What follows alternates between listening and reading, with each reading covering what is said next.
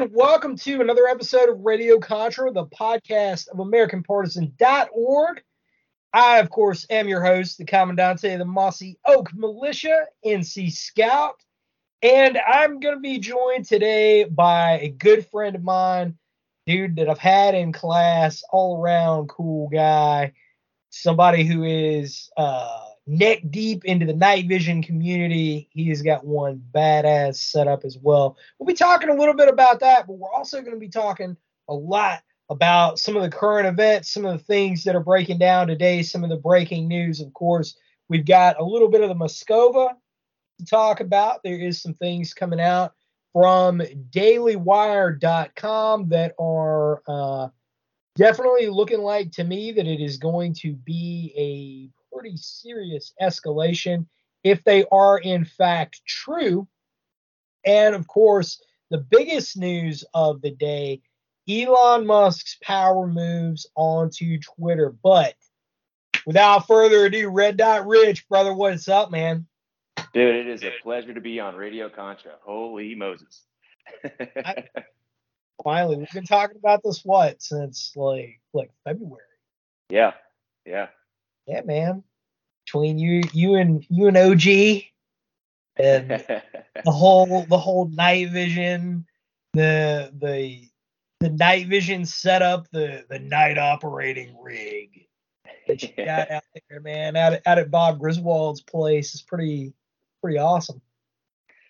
yeah, I mean, it's important to be able to do what you can uh, at night just the same as you can during the day, I reckon. Including drive. Of course. Yeah, got to have the uh, the IR lights in the rig, uh, on the rig rather, just in case you can't go passive. Yeah, man. Well, it's yeah, like night vision or IR lights, like blackout drive lights, are becoming more and more common. Like they, Mhm. that's um, it's something that Bob over at Ready Made Resources is something that he installed um, on his Super Duty, and I've seen a couple other guys. Uh, Kay out of Combat Studies Group, he's got a a vehicle out there that he drove to class in Wyoming that he had set up for uh, complete blackout drive too. And um, I know there's a couple of coyote hunters that live here in North Carolina that have their rigs outfitted like that too. I'm looking at doing that for me. Like the only thing that's held me back is just time. It's like I I just haven't had time to sit and actually install the stuff. man. It's Right. but um it's it like it, it's a necessary beast man um what what led you to to wanting to do that Well, uh, started getting into night vision, um, and then you know basic shooting mechanics and you know simple stuff up close. Um, you know, 100 yard engagements with carbine and pistol. Um, taking classes with um, uh, John Dufresne of Connect Consulting, uh, Don Edwards of Green Line Tactical. Um, and you know, once you make the investment, and then you start seeing what else you can do with it, and start going driving and then he said, well, let me get a, an infrared handheld and holding it out the window until it's 30 degrees one night. And you're like, well, we're not doing this again. Roll the windows up, turn on the heat, and let's Yeah, install dude. some uh, some lights. And then the only question from there was whether I installed 850 nanometer or 940s. Um, and basically, the 940s are uh, less visible to the human and animal eye, but they don't put as much output out. Um, but the 850s are brighter, but they'll have a little red glow in the lens. So depending on how sneaky versus how far you have to see, maybe you get a set of each. But so far, I'm just running on the, on the 940s, and they seem to be working real well. Oh yeah. Yeah, no, I would agree, man. Seeing seeing how you've got your vehicle outfitted like that, it, that was impressive. That was real impressive. Um, because I mean, I've seen military vehicles, especially like uh the 1151s, the the old school Humvees we were using, you know, two decades ago in Iraq, uh, with the Frag Five and the Frag Seven kits. Like they they weren't as well anywhere near as well equipped as what I'm seeing, uh, you know, civilians have out there. You know, and and your rig was was just outstanding, man. That was that was awesome. But- Yeah, I, some people big build uh, bug out bags. I'd rather just take a truck. yeah, exactly. I mean, like, oh man, the whole the whole bug out bag thing. It's like, dude, you know, like how far realistically can you walk? Because like in in when you were in class, we had a couple of guys in class who are through hikers on the Appalachian Trail, and you know, like that that's realistic. Like they they're talking about doing you know 20 miles a day using all ultralight gear and you know on on the AAT and that's like you have to train your body for that. I mean, you know, when I was in the army, you can't just have guys going out doing timed 12 milers. You know, you you, you the the uh, infantry standard, the ranger standard, you know, 3 hours, 55 pound ruck, 3 hours, 12 miles, right? Like Right. you you have to train your body for that. And so a lot of these guys with the bug out bags, like the whole bug out bag thing, it's like, look, man, you know, have you have you walked any sort of distance with all this stuff on? Have you trained your body to do that? Yeah, and, about it's, and it it's one Yeah. thing to be able to walk, eat, sleep, and poop, and then if you want to throw on some capability behind that, whether it be tactical or communications or whatever, there's some more pounds and some more considerations as to how far you can go. right? Yeah, I mean, footwear footwear becomes an issue, a major issue. Um, well, it's it's like, uh, not to dive too deep down that rabbit hole, man, but like, uh, a very good friend of mine out in Wyoming who is, he's he's aw- super awesome dude. Every one of those guys out there that's part of his his uh, group, his training group, um, you know, and, and they're all well versed guys, man. It's a lot of a lot of soft vets, uh, special operations vets that are that are involved in that out there. Uh, a couple of Green Berets, and just all around good dudes. They're all wearing ultras, and uh, ultras are are like super lightweight hiking shoes that that are made like tennis shoes, extremely well made. But when they were in the scout course, all of a sudden, he's like, "Man, these shoes really suck." And I was Hmm. like, "Yeah, because you're you're doing something different with this footwear than what you were originally like you purchased this under the auspices of hiking, like lightweight, ultralight hiking. You know, like what what you're doing out here is a whole different animal. You know, this is a different this is a horse of a different color, man. And so um you know, like like you you have to wear the right footwear and and for all that. But yeah, the, the bug out bag crowd, man, it's it's like, uh, yeah, you should you should put that ruck on and and you know carry it 12 miles, and then come back and tell me what you don't need in it because you, the answer is going to be pretty much everything you got. yeah.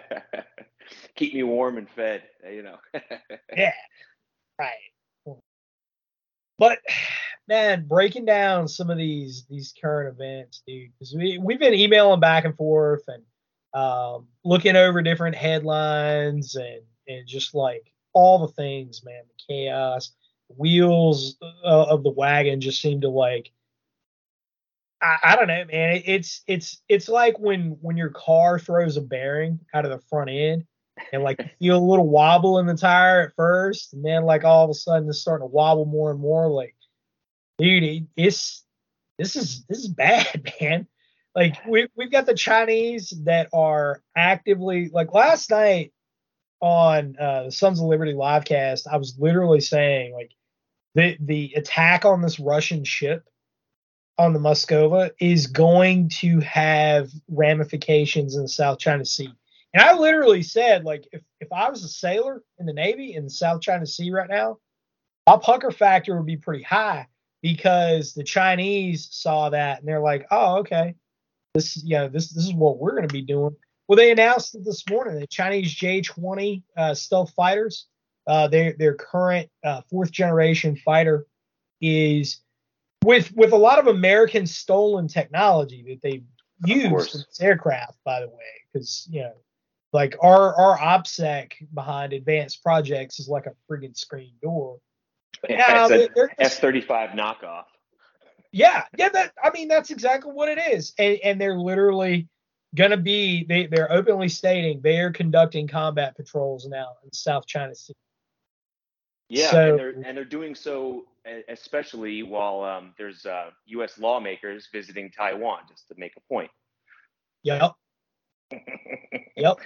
It's dude, I mean it, the writing's on the wall, man. It it's honestly I I, I figured that they would have made a move on Taiwan already, but they haven't. And really, I'm baffled at what what the holdup might be.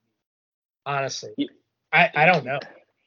The thing that I can say about the Chinese, which is impressive, and it's it it's in contrast to the impulsivity of our politics in the U.S., is they have a very long strategic vision, and they kind Yeah. of stick to that. You know, they kind of they'll keep up the pressure. That you know, there's no rush. Now, you may argue that this might be a good window for them, but I think they're also using this as an opportunity to watch the Ukraine and look at the global response. And you see the bifurcation of global systems, and people are picking sides based on their best interests.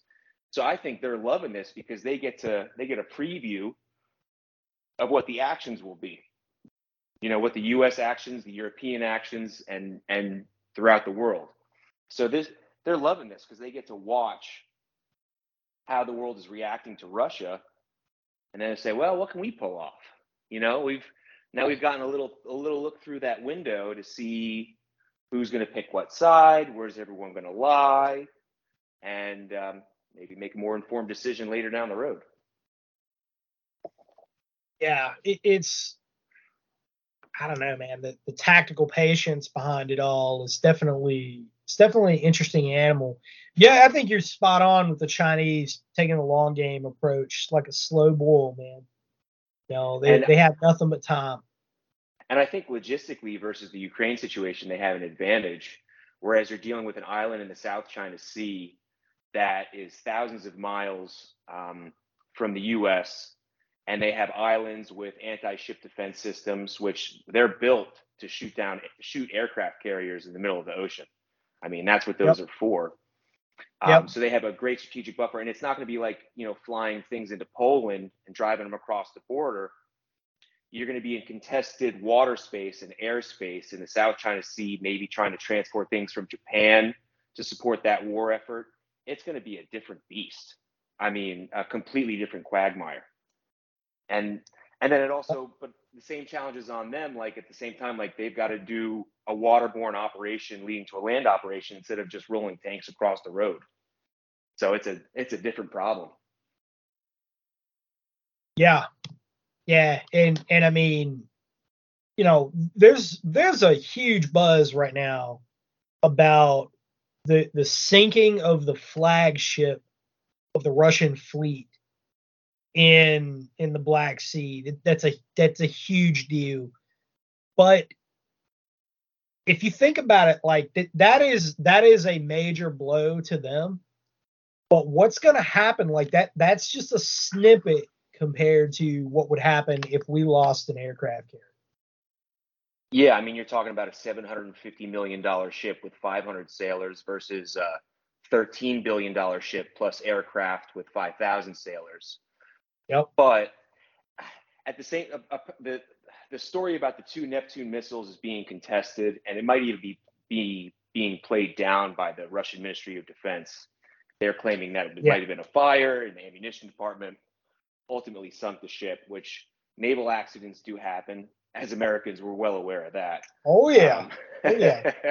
Well, the, the Russians are no no stranger to it. I mean, the the Kursk, uh, K-19, you know, which is uh, K-19 served as as the inspiration for the hunt for the Red October.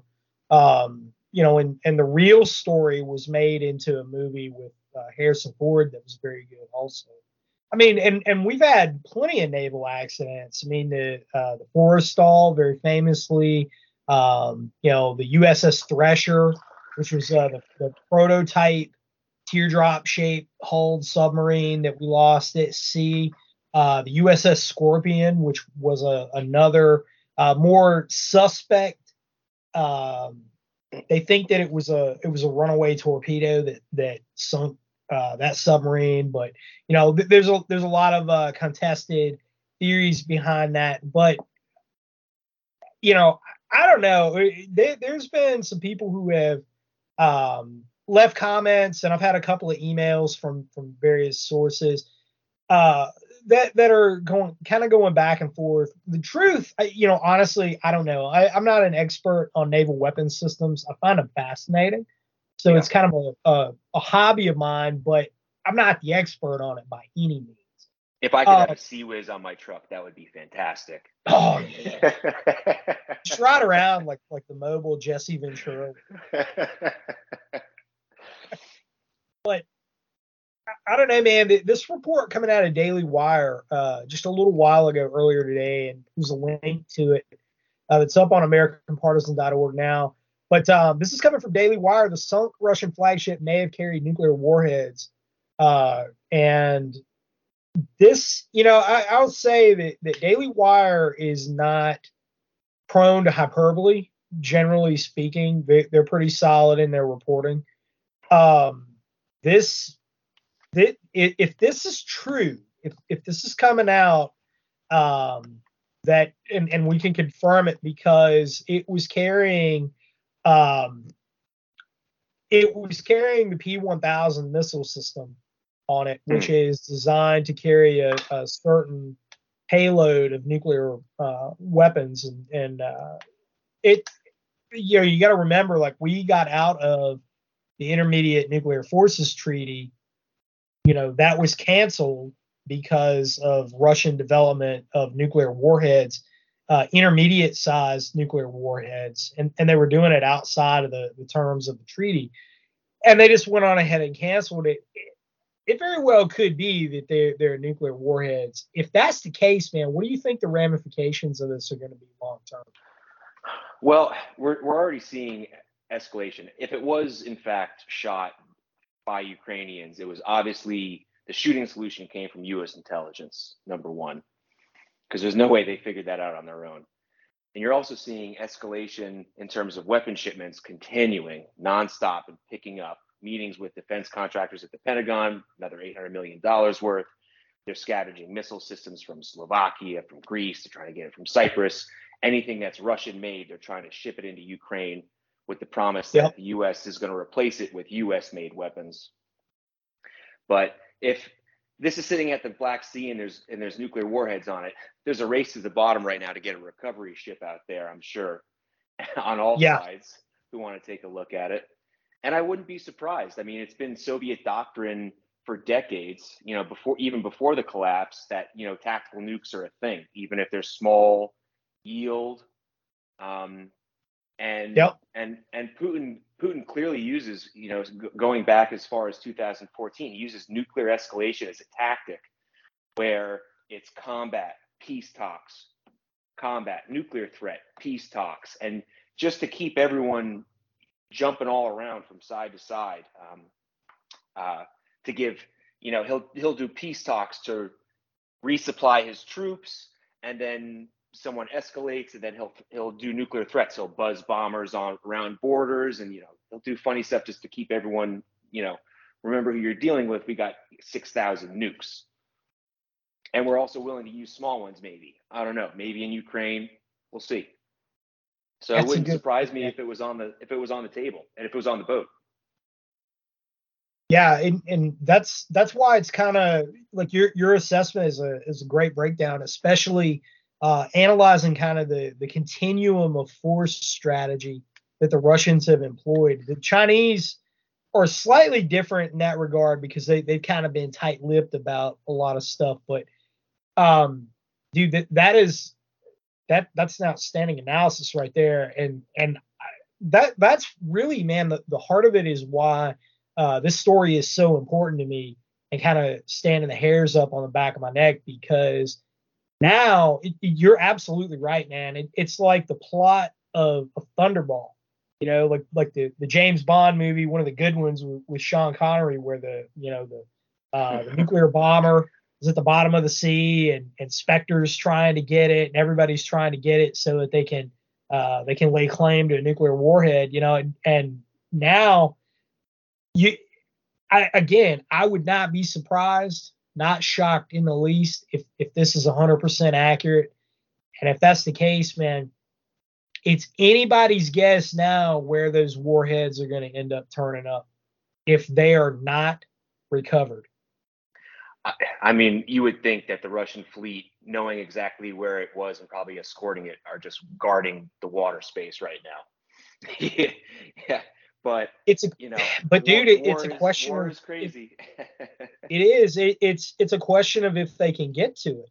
Because i mean think about it like this this has already disappeared out of the news cycle but our f-35 that went down uh Right. just you know a month ago and it was a race to the bottom literally of of the ocean to see who could get to it. And you know we we really don't know what the the final official story was on that yeah and i'm i'm sure the chinese were were putting ships to sail immediately they were Oh on yeah, they did. Oh yeah, oh yeah, and and their, I mean, their their submarine technology, uh, which has been guided very heavily by the Russians. The Russians have, have dumped a lot of money into sub development.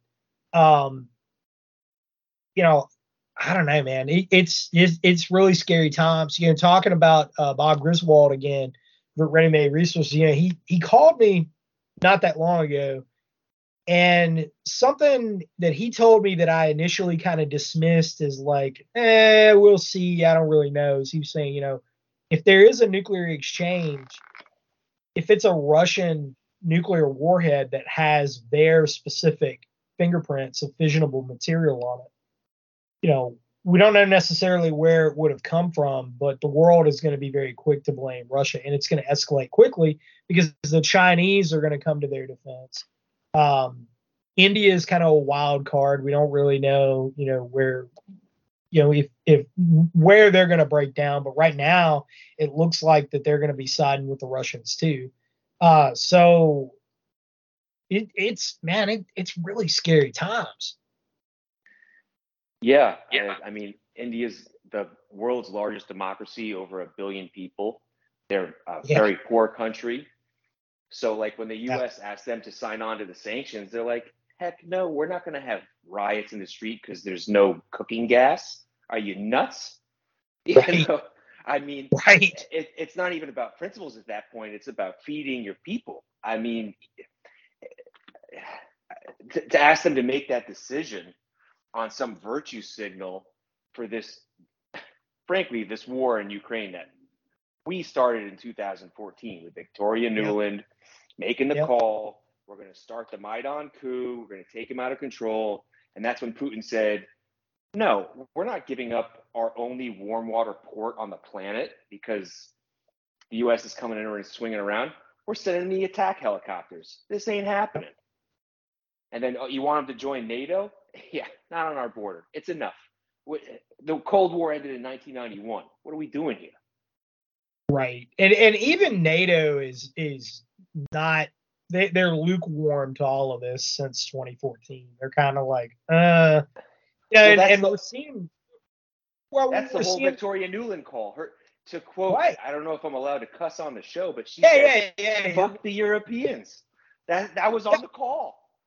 Right. Because they wouldn't go No, along with it. Right. Yeah, I mean, she she said, you know, fuck the EU. I don't care what they have to say. I mean, this is this is literally long whip diplomacy that they, that Europe is is quite frankly grown weary of.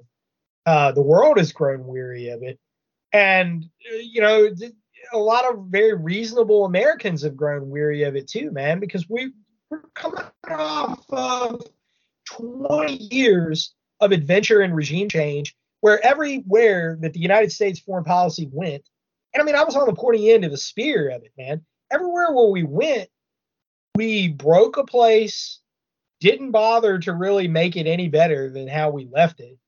Um, and and it it gave way to chaos, and it you know it somewhere intermittently into that, about 12 years into it, we decided that we were going to overthrow everybody else too, like Libya and attempted it in Syria and Egypt.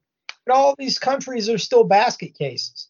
Now, the, Libya went from being a stable state you can say what you want to about Gaddafi and a lot of criticisms and everything. Yeah, but now there's slave markets in North Africa. Ex- exactly. it- you know, the entire refugee crisis of the end of the Obama administration from Syria and North Africa going across the Mediterranean into Europe, we made that happen.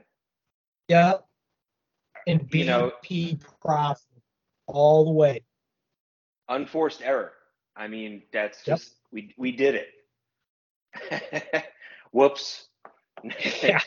BP BP has unchallenged unchallenged ownership of all those oil reserves.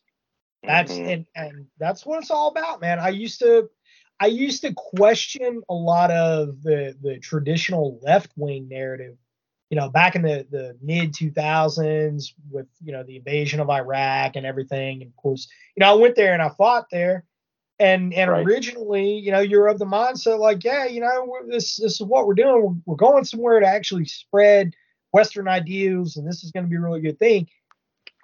Until you see the aftermath, until you see what was actually done, and then you start to question things, man. You start to you step back, you start to lose friends, and um, you know you you've had to deal with the aftermath up front, and you start to look around. You're like, all right, man, maybe maybe there is there's there's something else going on here, and then you start following the money, and it's like, um, you know, something's not jiving here.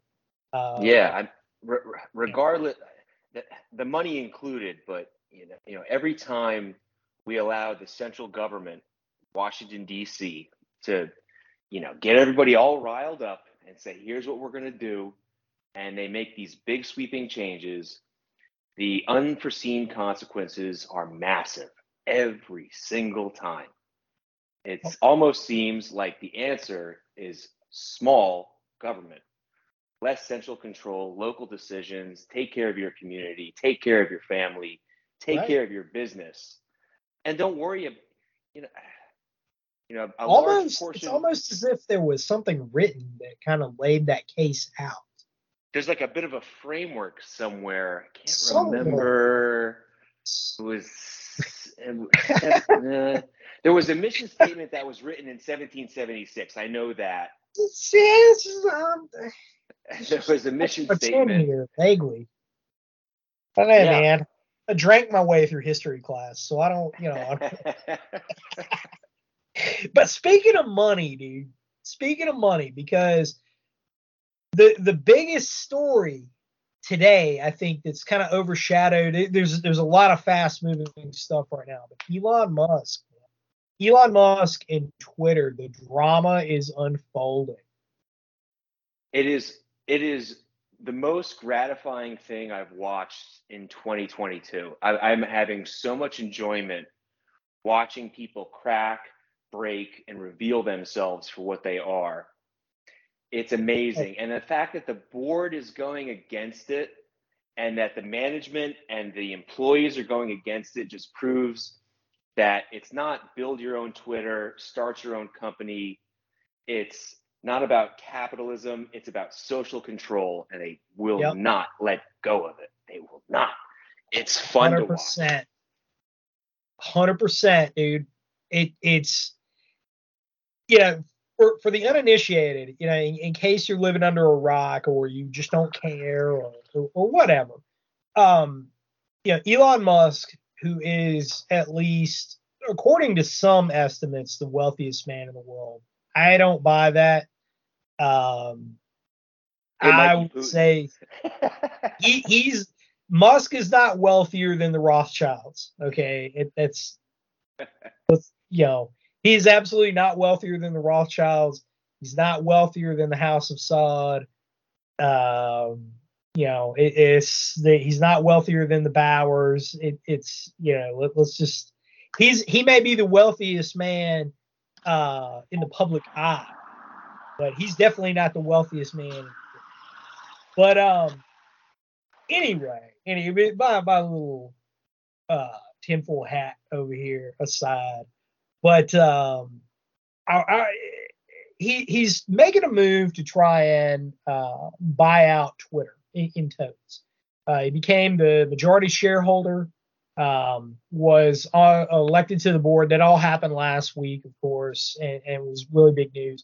And he made waves saying, you know, like, look, this all this left wing censorship and shutting people down for uh, even minor differences of opinion on things you know you're you're in the public square essentially the electronic public square is is the claim that's being used now.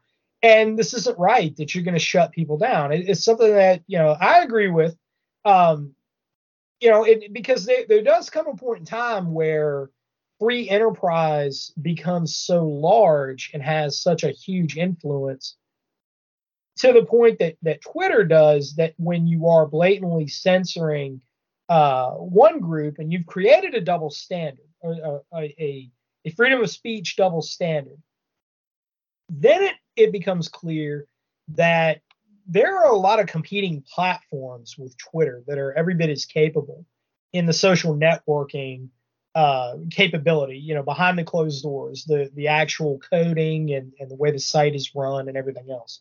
Um, you, you've got a, a multitude of platforms out there that are just as capable, but they are not as popular and you have to ask yourself why that is. And and brother you you nailed it when you said it's it's about social control. It's about them picking the winners and losers. And by them we're really seeing a convergence of government activity there with you know the the NSA the Securities and Exchange Commission um, undoubtedly, there's going to be other federal agencies that get involved because it's really being exposed now that they all had their hands in the cookie jar.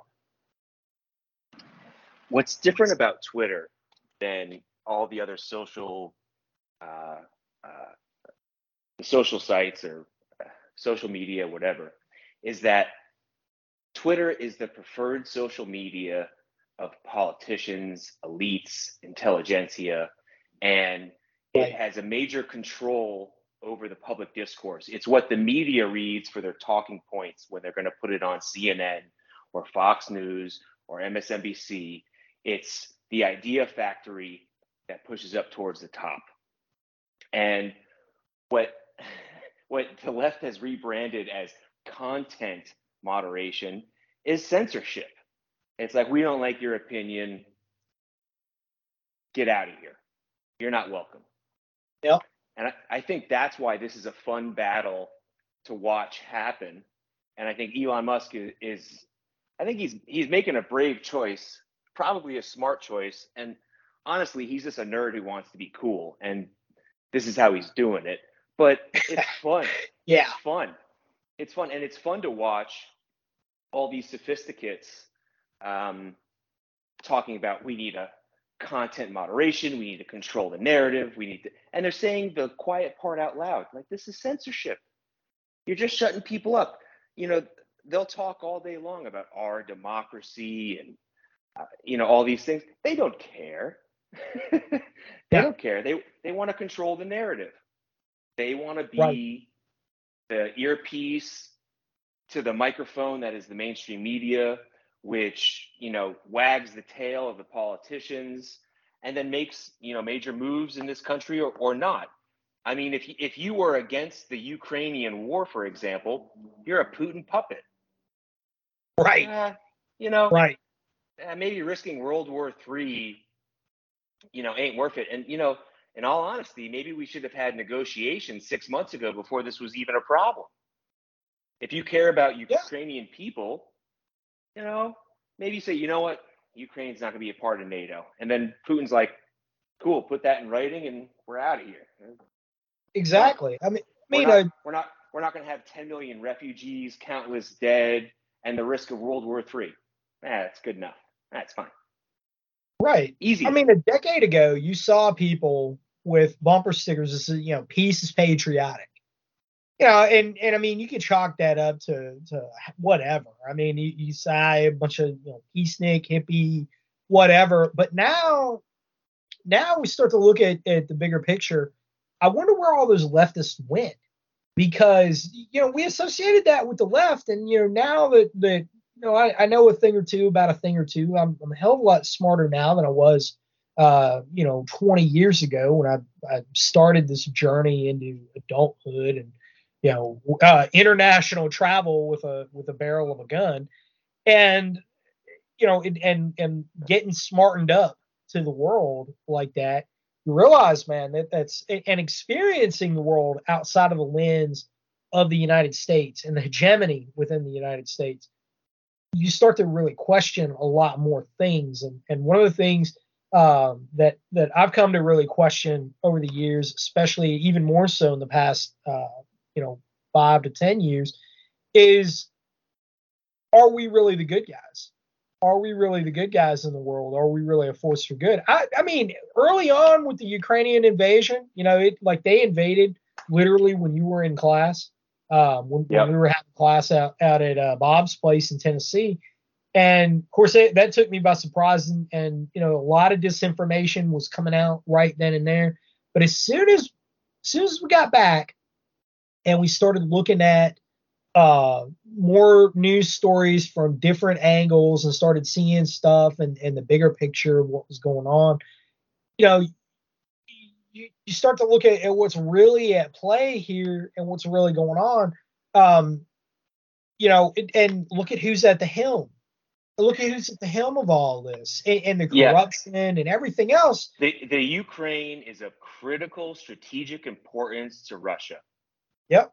It is a bauble in terms of United States strategic policy, Right. but it's a bauble with the most corrupt government on the planet that is a money laundering scheme for the elite. Yep. I- they've been stealing. You know, they tried to they tried to impeach Trump about a conversation with the Ukrainian president, which is the most hilarious part of this entire thing. When in fact, they are the corrupt people dealing with this government and giving contracts for to give out a billion US taxpayer dollars so that their cousin Jimmy can collect a million dollars in consulting fees. The entire thing is a farce. And then what? it's amazing to watch the regime build up all the support for Ukraine. And don't get me wrong, I feel terrible for what's happening in Ukraine. I think it could have been avoided. I think it would have been very simple. It would have taken Yep. a few guarantees, a handshake.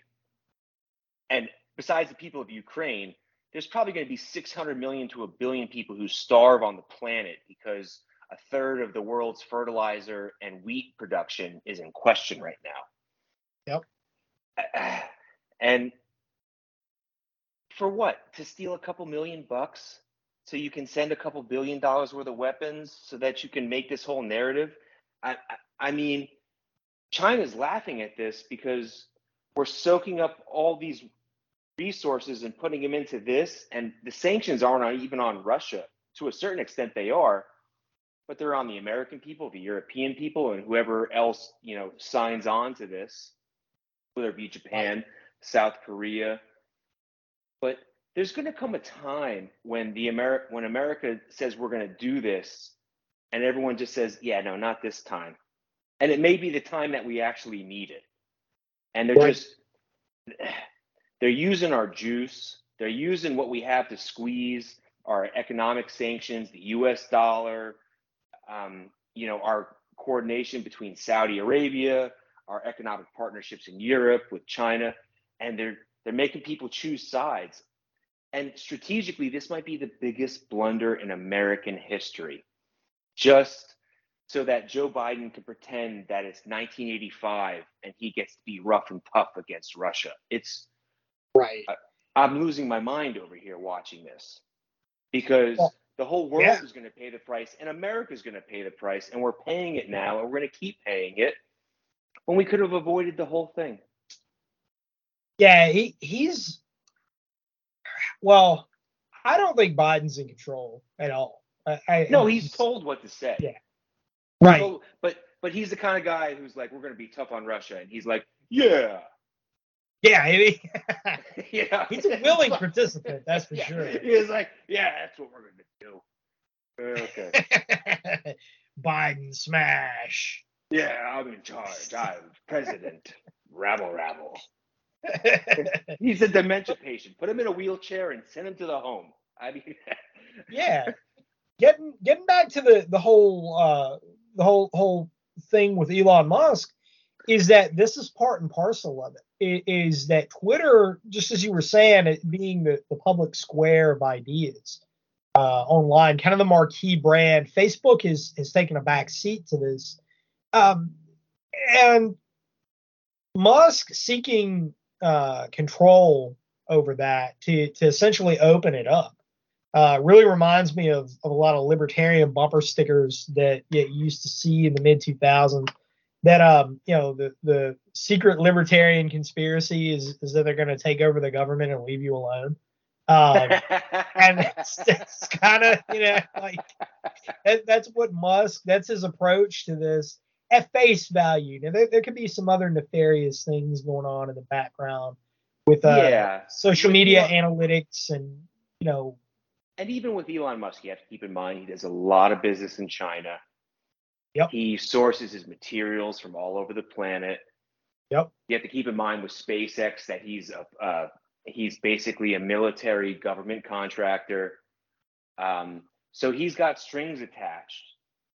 Yep. And you know, so I, I take what he does with a grain with a grain of salt. But he's also the Yeah. wealthiest man on the planet. And even though nowadays, you know, 200 and something billion dollars isn't a lot of money, yeah the impact that he has on the discourse is hilarious. He's he's the Oh, yeah. world's richest internet troll. It's so much fun.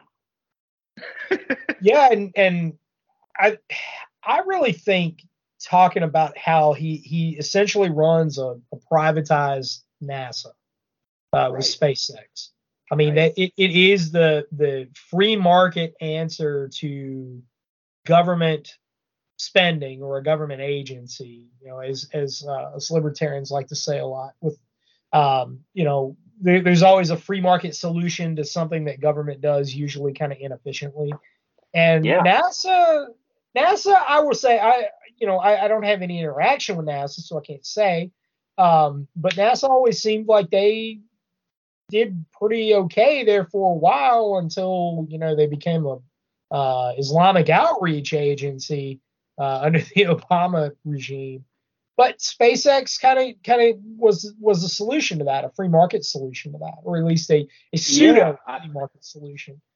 Um, I mean, the U, the U.S. space shuttle program, uh, which ended in the 2000s, it was the the cost per pound of payload was ten thousand dollars. It was ten thousand dollars per pound to bring it into space, and uh, Elon Musk is one thirtieth of that price.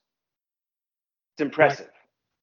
It's, it, it, it's a very impressive accomplishment to go from that dollar amount of payload to what it is now.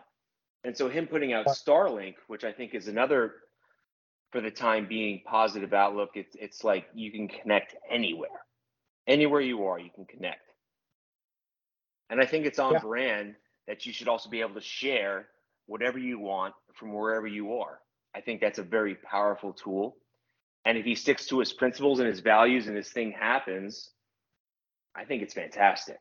I think it's great. Yeah. No, no, I I I love what he's trying to do, and and I think that that is um, it is a it is a good example of what capitalism is capable of doing when done properly. Uh, I think that it, it's a good thing. However, conversely to that, what the pushback that we're seeing is is the dark side of capitalism simultaneously when when the intersection of capitalism in, in its uh, most largesse form um, at, at the, the corporate level, which is intermarried to governmental capitalism, which is a type of, of uh, it's it's a form of socialism at, at the corporate level because so, socialism in in totes the idea of it is a type of capitalism where the government is literally picking the winners and losers and eliminating competition which is something that we've had in the united states for a very long time now uh, in, especially in the post-war years.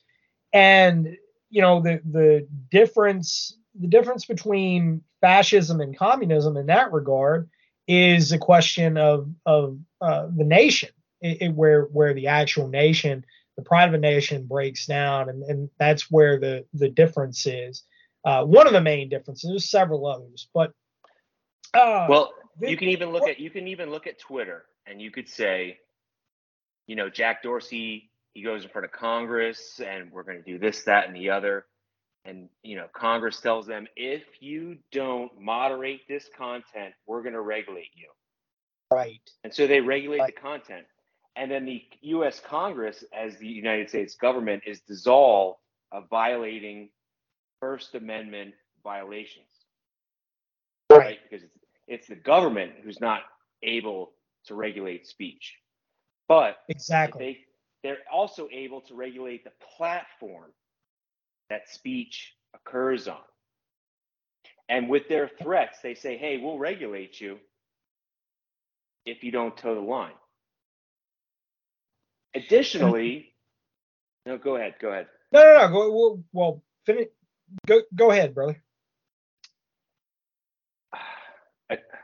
no, no, you go ahead. I lost my train of thought. Oh, shoot. what I was going to Oh, say is shoot. is that on that note, that to the larger point, that's what I believe at least they're getting ready to do with Musk as as a ramification of that. We're, we're already seeing the beginning of this because just like in the Wolf of Wall Street, Jordan Belfort, uh, Jordan Belfort was guilty of running a boiler room. Uh, you know, the, the real story of the Wolf of Wall Street, which is very fascinating. Love, absolutely love the movie. It's, it's one of my favorite contemporary films. But uh, I, I think it's a it, it's a wild success story of both how you can be very successful in America and and um, the the promise of America, but also kind of the the downfall that that's the flaw inherent in the human condition.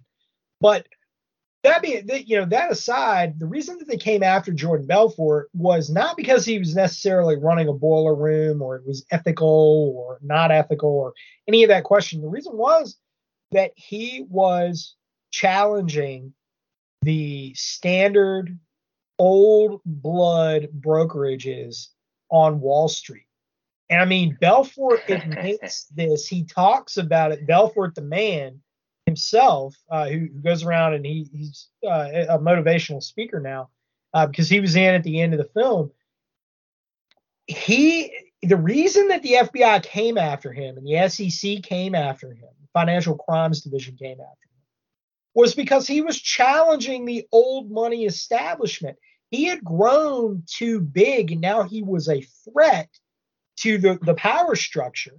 And we saw, you know, later on down the road that with with uh, 2008 and the economic collapse of the repeal of Glass Steagall and Merrill Lynch and uh, Lehman Brothers and, and the brokerage houses who have been cooking the books for decades, now all of a sudden, you know, they, they're collapsing, and and they did, and and quantitative easing really had to become a thing, and the, and that faucet never stopped Right. we saw the marriage of of government, the intertwined nature of of government and the Fed and the corruption in inherent in that of them picking winners and losers.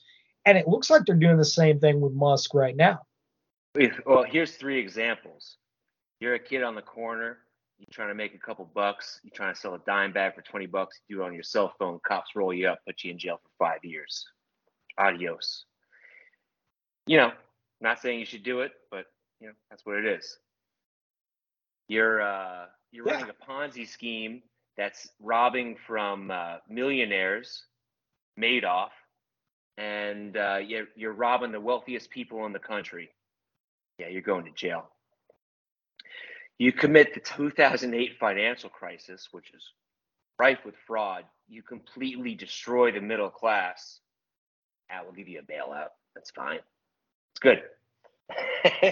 And we'll keep bailing. We'll yeah, yeah, you're bailing good.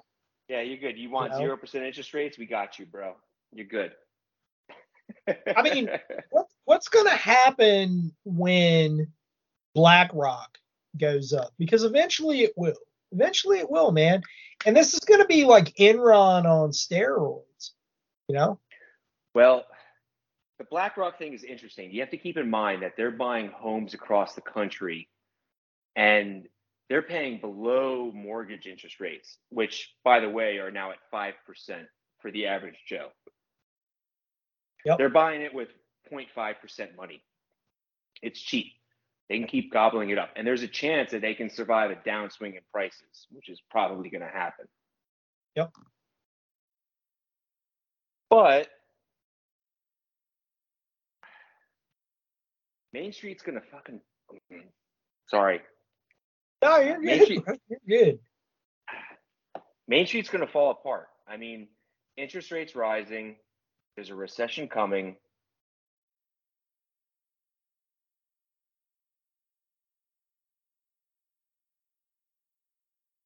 I apologize. I lost my words. No, you're good, man. BlackRock. But to, you know, to your point, yeah, it, there, there's absolutely a recession that is, uh, you know, the bond yields are flashing recession. All, all the warning signs are there, and I really think that they're gonna they they are gonna come after Musk just because he is challenging that governmental authority. He is. It's it's it's the social control element. That's what they can't let go of, and that's where the big money's going to go, and they're going to support it. Uh, they're going to make sure that the regime stays in charge. And Musk's challenge might just become a troll. Like he might make a little bit of money, have a little bit of fun, but not be able to end this thing, not be able to complete it, to take control of Twitter. But it was a fun social experiment, and it it made people choose their sides. It made people show, yeah, I know I'm pro censorship. It's it's for it's the better for our democracy. Oh yeah. That'll What do you think is going to happen if this doesn't pan out? It'll be interesting. It'll be interesting. Um, probably more bifurcation. Uh, I think I think Twitter will um, they'll harden their stance of censorship slash content moderation. Um, yeah, it,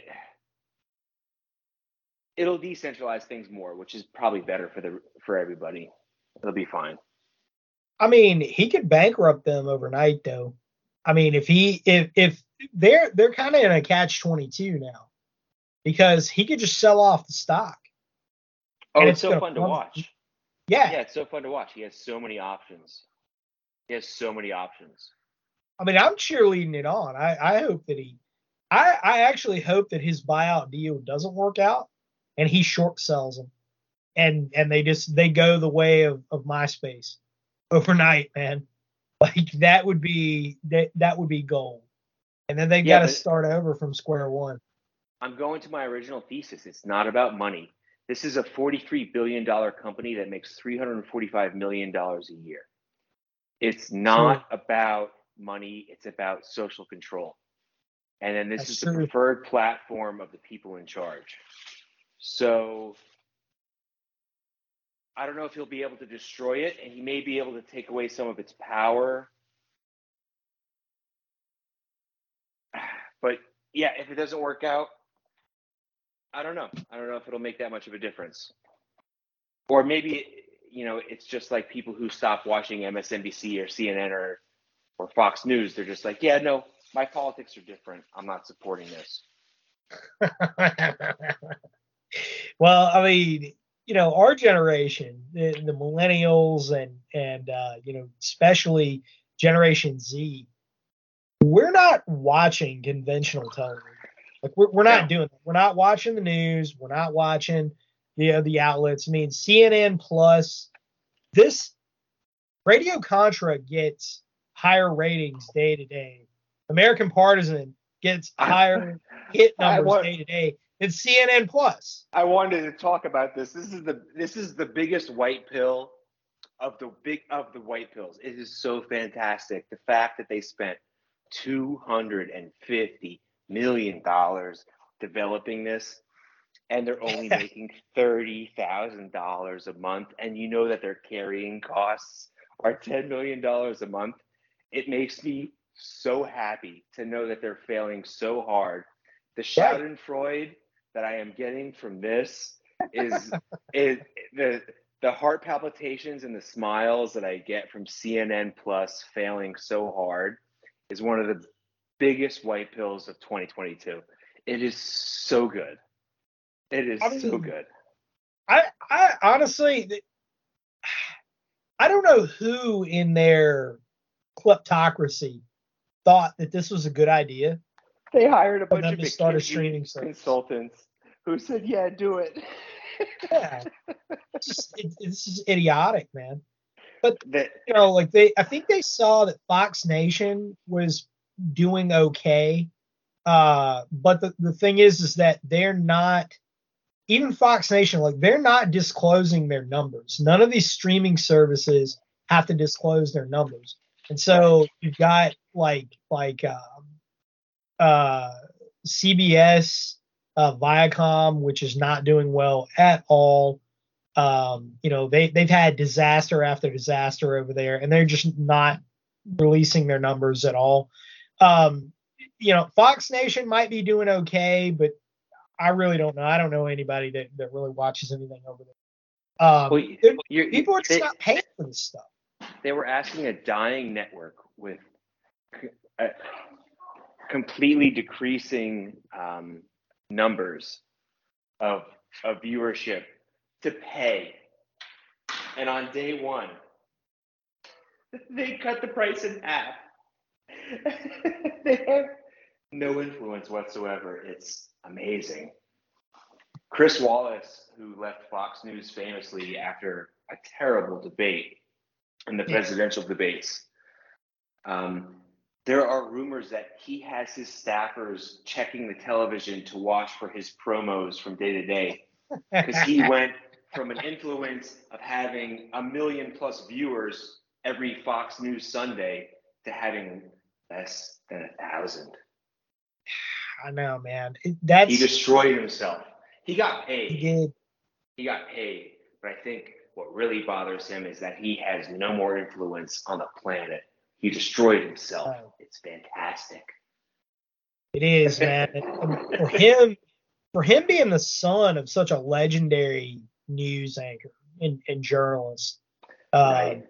I, I grew up watching Mike Wallace. I mean, and, and uh, he, his father, and Right. you know, he's he was an uh, admirable guy. I mean, he you know he obviously he probably had his his internal biases or whatever, but they never reflected in his reporting. Chris Right. Wallace, on the other hand, goodness gracious, uh, That pres- that presidential debate, I'll never forgive him. He was he wasn't a journalist. He was a partisan, and yes, and and yes, you know, uh, current news, I think it was today or yesterday, the RNC, they're no longer a part of that that debate committee. They're out. They're I no mean, longer playing the game. Here. he. It's almost like he watched Candy Crowley and said, "Challenge accepted." Hold my beer, Candy. I'm going to show you how this works. I'm going to Oh show you how to be biased. Oh I mean, even- goodness. Dude, even even PBS back in the day wasn't that bad. Like you would have Jim Lehrer or one of those old hand uh, PBS guys that you know they they were. I mean, they were communists. It, it, you know it's is what it is. But at the same time, like they they weren't that blatant about what they were doing. He And- showed his hand. There was no Oh. principle there. There was no principle there. There was no ask the honest questions. Don't take a side. He picked a side. It- uh, yeah, good riddance. Yeah, yeah. It, it's uh, he's he's like Megyn Kelly too, but but almost worse. Uh, you know, thinking that she he he got picked up because of his success uh, at Fox and and um, who is the other guy that the guy that went to uh, Shepard Smith, the guy that went to NBC. Yeah. None of these people, yeah, but, I mean, none of these people realized each each one of these anchors that they they were not successful because of them. They were successful because of the audience. That right. the Unlike you, audience you're successful Fox, because of you and your audience. It's not like Yeah. you, you got a show on CNN. They're like, yeah, you get a million followers. That's that's how it works. No, right? You're successful because your voice is good and true and seeking the truth and trying to figure things out. It has nothing to do with like, yeah, I'm a CNN. Like, yeah, I'm important. Right. Well, it's certainly, man, we're we're crossing some very very interesting times. I think uh, we should we should certainly revisit the Elon Musk story in a week to see where this goes because this thing is just spiraling out of That's fun. control in a hurry. It's fun. Ah, it's so much fun. Yeah, the le- the less central control the regime has, the better. Just tear it apart. It's so great. 100%. And the more people show it, and the more they show their hand, the weaker it gets. It's great. Yeah. Well, coming up on the hour mark, got anything else you want to share with the Radio Contra audience? Uh, long live the Republic. And it's a pleasure meeting you, training with you, knowing you, talking to you. And, uh, you know, more freedom for everybody. That's all I got to say. Amen. Amen, brother.